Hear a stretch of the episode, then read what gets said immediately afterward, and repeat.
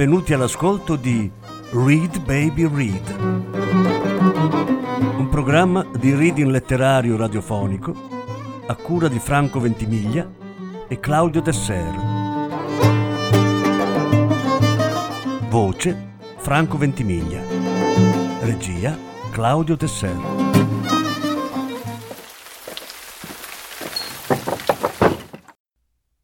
Sette brevi lezioni di fisica di Carlo Rovelli. Quarta parte.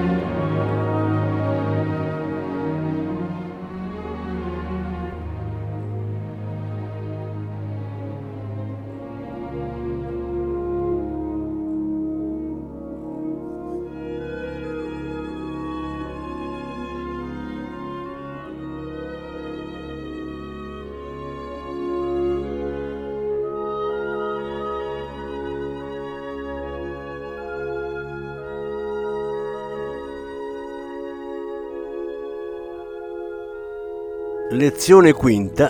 Grani di spazio. Nonostante oscurità, ineleganze e questioni ancora aperte, le teorie fisiche che ho raccontato descrivono il mondo meglio di quanto sia avvenuto in passato. Dovremmo dunque essere abbastanza contenti, ma non lo siamo. C'è una situazione paradossale al centro della nostra conoscenza del mondo fisico il Novecento ci ha lasciato le due gemme di cui ho parlato, la relatività generale e la meccanica quantistica. Sulla prima sono cresciute la cosmologia, l'astrofisica, lo studio delle onde gravitazionali, dei buchi neri e molto altro. La seconda è diventata la base della fisica atomica, della fisica nucleare, della fisica delle particelle elementari della fisica della materia condensata e molto altro. Due teorie prodighe di doni e fondamentali per la tecnologia odierna che hanno cambiato il nostro modo di vivere. Eppure le due teorie non possono essere entrambe giuste, almeno nella loro forma attuale, perché si contraddicono l'un l'altra. Uno studente universitario che assista alle lezioni di relatività generale il mattino e a quelle di meccanica quantistica il pomeriggio, non può che concludere che i professori sono citrulli o hanno dimenticato di parlarsi da un secolo. Gli stanno insegnando due immagini del mondo in completa contraddizione.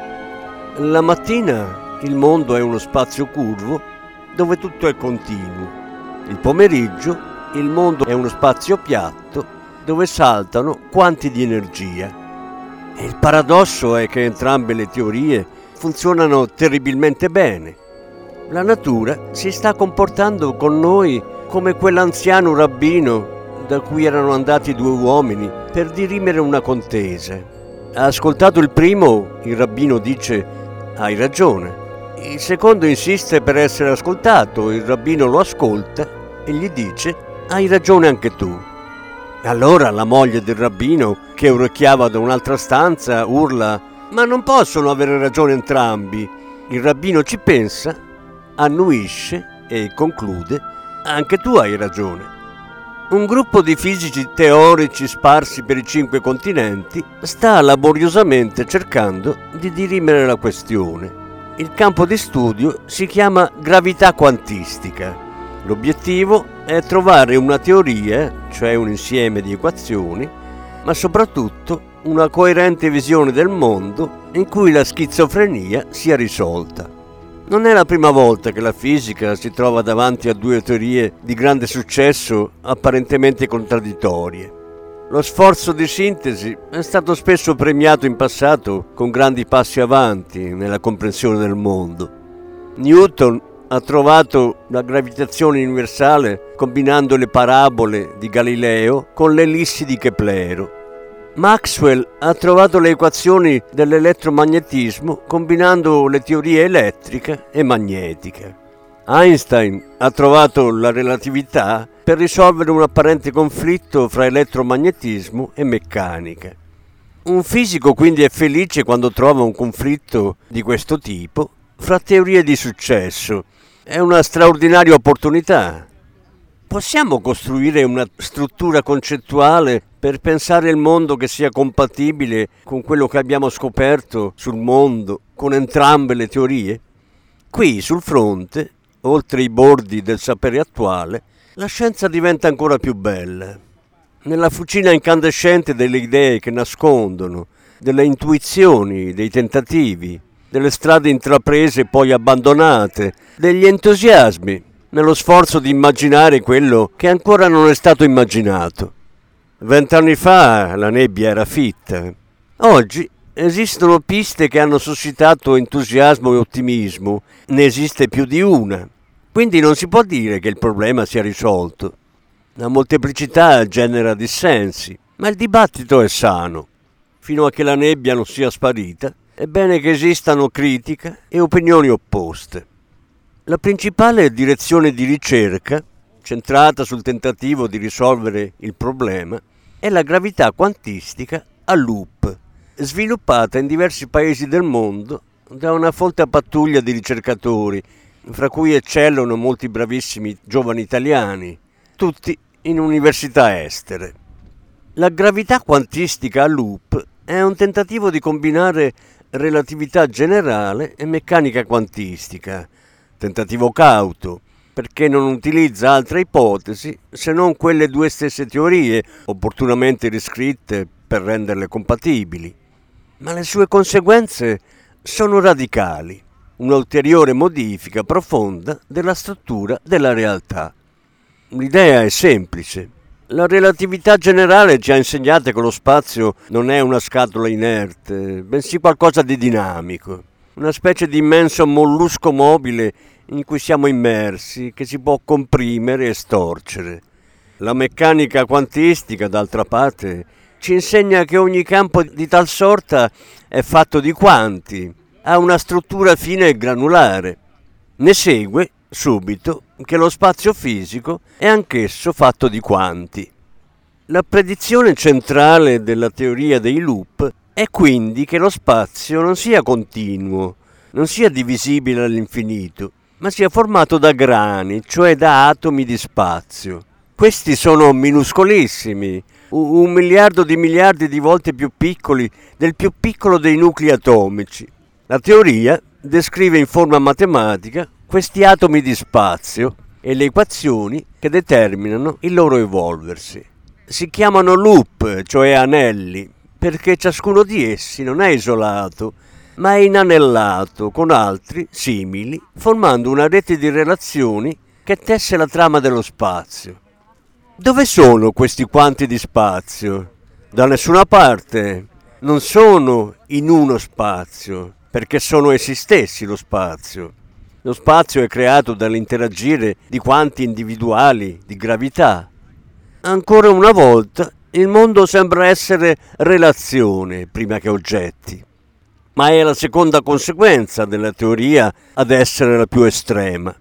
Come sparisce l'idea dello spazio continuo che contiene le cose, così sparisce l'idea di un tempo elementare e primitivo che scorre indipendentemente dalle cose le equazioni che descrivono grani di spazio e materia non contengono più la variabile tempo.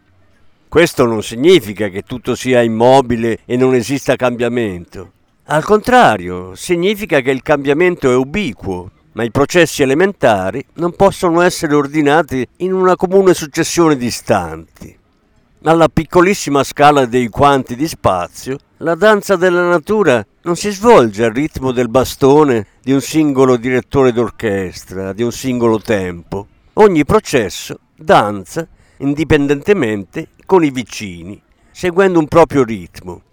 Lo scorrere del tempo è interno al mondo, nasce nel mondo, dalle relazioni fra eventi quantistici che sono il mondo e sono essi stessi la sorgente del tempo.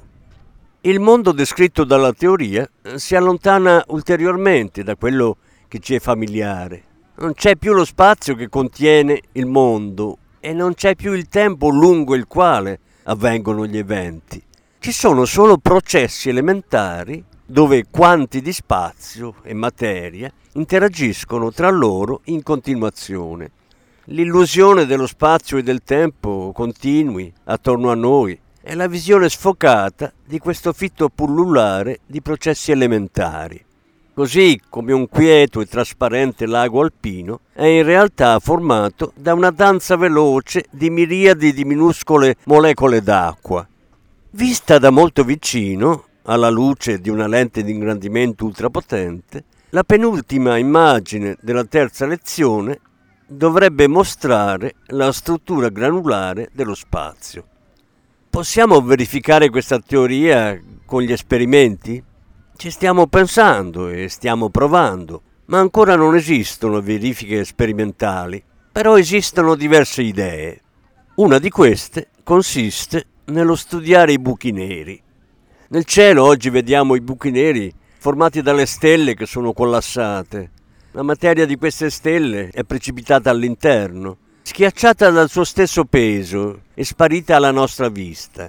Ma dov'è finita? Se la teoria della gravità quantistica loop è corretta, la materia non può essere davvero collassata in un punto infinitesimo, perché non esistono punti infinitesimi, esistono solo regioni finite di spazio. Crollando sotto il proprio peso, la materia deve essere diventata sempre più densa, fino a che la meccanica quantistica non deve aver generato una pressione contraria, capace di controbilanciare il peso. Questo ipotetico stato finale della vita di una stella, dove la pressione generata dalle fluttuazioni quantistiche dello spazio-tempo bilancia il peso della materia, è quello che si chiama una stella di Planck. Se il Sole, quando smette di bruciare, dovesse formare un buco nero, questo avrebbe le dimensioni di circa un chilometro e mezzo. Ma all'interno, l'intera materia del Sole continuerebbe a sprofondare fino a diventare una stella di Planck. La sua dimensione sarebbe allora simile a quella di un atomo. L'intera materia del Sole concentrata nello spazio di un atomo. Questo stato estremo della materia dovrebbe costituire una stella di Planck. Una stella di Planck non è stabile. Una volta compressa al massimo rimbalza e comincia a riespandersi. Questo porta alla esplosione del buco nero. Il processo, visto da un ipotetico osservatore che siede all'interno del buco nero, sulla stella di Planck, è rapidissimo, un rimbalzo. Ma il tempo non passa alla stessa velocità per lui e per chi stia all'esterno del buco nero, per lo stesso motivo per cui in montagna il tempo passa più veloce che al mare. Solo che qui la differenza di passaggio del tempo è enorme a causa delle condizioni estreme. E quello che per l'osservatore sulla stella è un breve rimbalzo, visto dal di fuori appare con un tempo lunghissimo. Per questo vediamo i buchi neri restare simili a se stessi per tempi lunghissimi. Un buco nero è una stella che rimbalza, vista in estremo rallentatore. È possibile che nella fornace dei primi istanti dell'universo si siano formati buchi neri e alcuni di questi stiano esplodendo ora. Se così fosse, potremmo forse osservare i segnali che emettono esplodendo, sotto forma di raggi cosmici di alta energia che arrivano dal cielo, e quindi osservare e misurare un effetto diretto di un fenomeno di gravità quantistica.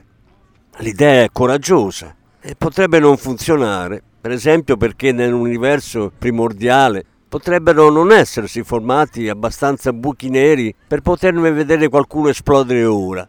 Ma la ricerca dei segnali è cominciata. Staremo a vedere. Un'altra delle conseguenze della teoria, e una delle più spettacolari, riguarda l'inizio dell'universo. Sappiamo ricostruire la storia del nostro mondo fino a un periodo iniziale, in cui era piccolissimo. Ma prima? Bene, le equazioni dei loop ci permettono di ricostruire la storia dell'universo ancora più all'indietro. Quello che troviamo è che quando l'universo è estremamente compresso, la teoria quantistica genera una forza repulsiva, con il risultato che il Big Bang, la grande esplosione, potrebbe essere stato in realtà un Big Bounce, un grande rimbalzo. Il nostro mondo potrebbe essere nato da un universo precedente che stava contraendosi sotto il proprio peso, fino a schiacciarsi in uno spazio piccolissimo, per poi rimbalzare e cominciare a espandersi, diventando l'universo in espansione che osserviamo attorno a noi. Il momento del rimbalzo, quando l'universo è compresso in un guscetto di noce, è il vero reame della gravità quantistica Spazio e tempo sono del tutto scomparsi. Il mondo è dissolto in una pullulante nuvola di probabilità che le equazioni riescono tuttavia ancora a descrivere. E l'ultima immagine della terza lezione si trasforma in il nostro universo può essere nato dal rimbalzo di una fase precedente, passando attraverso una fase intermedia senza spazio e senza tempo. La fisica apre la finestra per guardare lontano. Quello che vediamo non fa che stupirci. Ci rendiamo conto che siamo pieni di pregiudizi e la nostra immagine intuitiva del mondo è parziale, parrocchiale, inadeguata. Il mondo continua a cambiare sotto i nostri occhi, man mano che lo vediamo meglio. La Terra non è piatta, non è ferma. Se proviamo a mettere insieme quanto abbiamo imparato sul mondo fisico del Novecento, gli indizi puntano a qualcosa di profondamente diverso dalle nostre idee istintive su materia, spazio e tempo. La gravità quantistica a loop è un tentativo di decifrare questi indizi e guardare un po' più lontano.